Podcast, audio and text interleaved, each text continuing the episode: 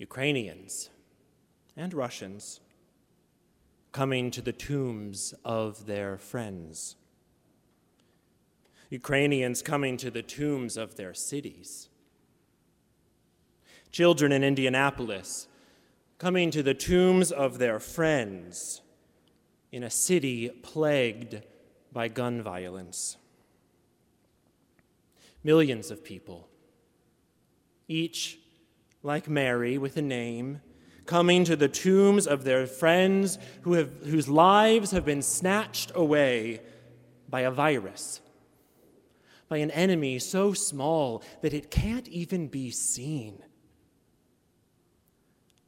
All of us, the church and the world, have come through the disorienting events of these last two years the confusion and the lies and the grief and the pain and the loneliness and the fear.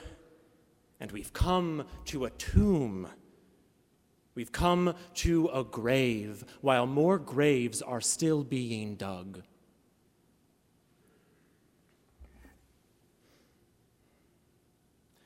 And what do we find at these tombs? What do we find at each grave that is dug in this world? Not our Lord Jesus, but instead a different Lord, a different kind of Lord whose dominion grows with every grave dug, with every gunshot, with every diagnosis the Lord whose shadow is long and whose name is fierce, whose name is death. That is who we have encountered this week. That is who we have encountered in these years of pandemic, in this time of war. The strange Lord of all this world's lords the chasm of nothingness that has opened itself in front of us once again this week as we have journeyed to the finality of the cross.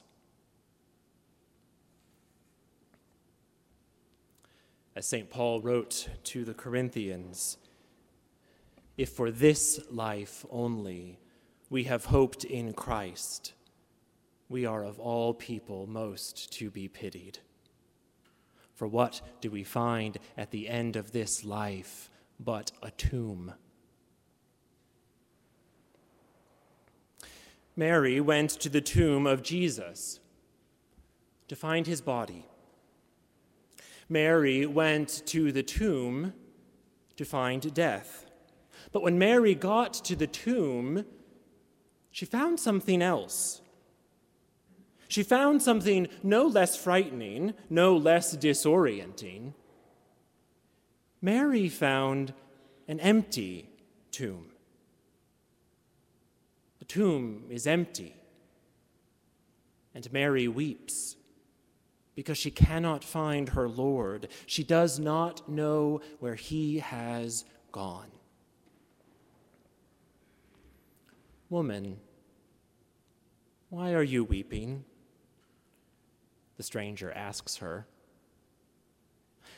And with just one word, Mary, he calls her by name, and she sees with new eyes that the tomb of her friend is empty, not because anyone has taken the body away.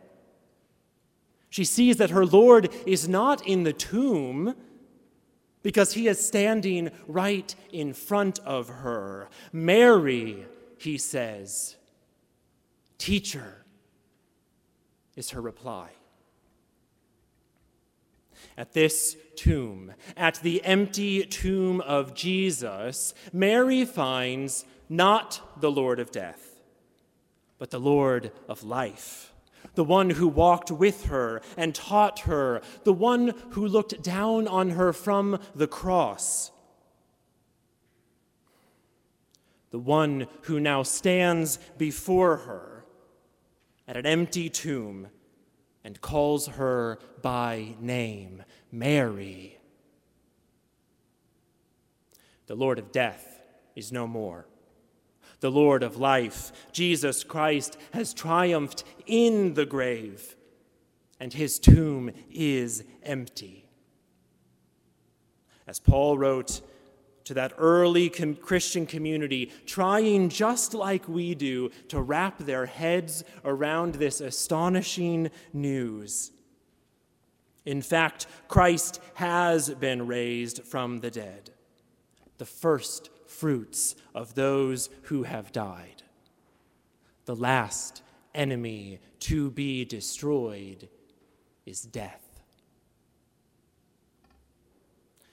Beloved in Christ, the tomb is empty. The Lord of life has triumphed, and death has been destroyed forever. All those forces in this world that seek to kill, that seek to destroy the beloved children of God, they will not win. Why are you weeping? If Christ has been raised from the dead, then, in the words of the great theologian William Placher, neither death nor those who think they have absolute power because they can kill will ever have the last word. Power hungry dictators will not win. Violence will not win. Cruelty and racism and injustice and disease will not win. Death will not win. Why are you weeping? Let Mary tell you Christ is alive. Victory comes in Jesus Christ. A victory wrought on a cross. Who would have thought? A victory won in a tomb. Who could have guessed it? The cross of shame a sign of disgrace and exclusion, a sign of failure turned inside out to be a sign of freedom, to be a sign of the limitless love of God for the world He created. The tomb is empty, and we are free. The God who made us the God who loves us has done what we could not do, has offered his body on a cross and won our freedom from the Lord called death. God did not make us for death. God did not create us to be prisoners of hell, neither in this life or in the life to come. At an empty tomb, Christ calls us by name like he called Mary. And by this, we know that Christ is alive. By this, we know that he is the first fruits, that we too will share and do share now in his resurrected life. Mary, he calls his friend, but no longer just Mary forever known to us as Saint Mary, Saint Mary Magdalene, the apostle to the apostles, the first to tell the good news of the resurrection. Because of what her Lord has done, she wears a crown in heaven with all the saints, with the Blessed Virgin Mary, the mother of our Lord, with those trembling, fearful disciples, with those whose mortal remains rest in these walls. And with all those of every time and place who have heard the Lord call them by name, who have met the risen Lord, and who now share with him in his resurrected eternal life. Beloved in Christ, why are you weeping? Come meet the risen Lord, he is here.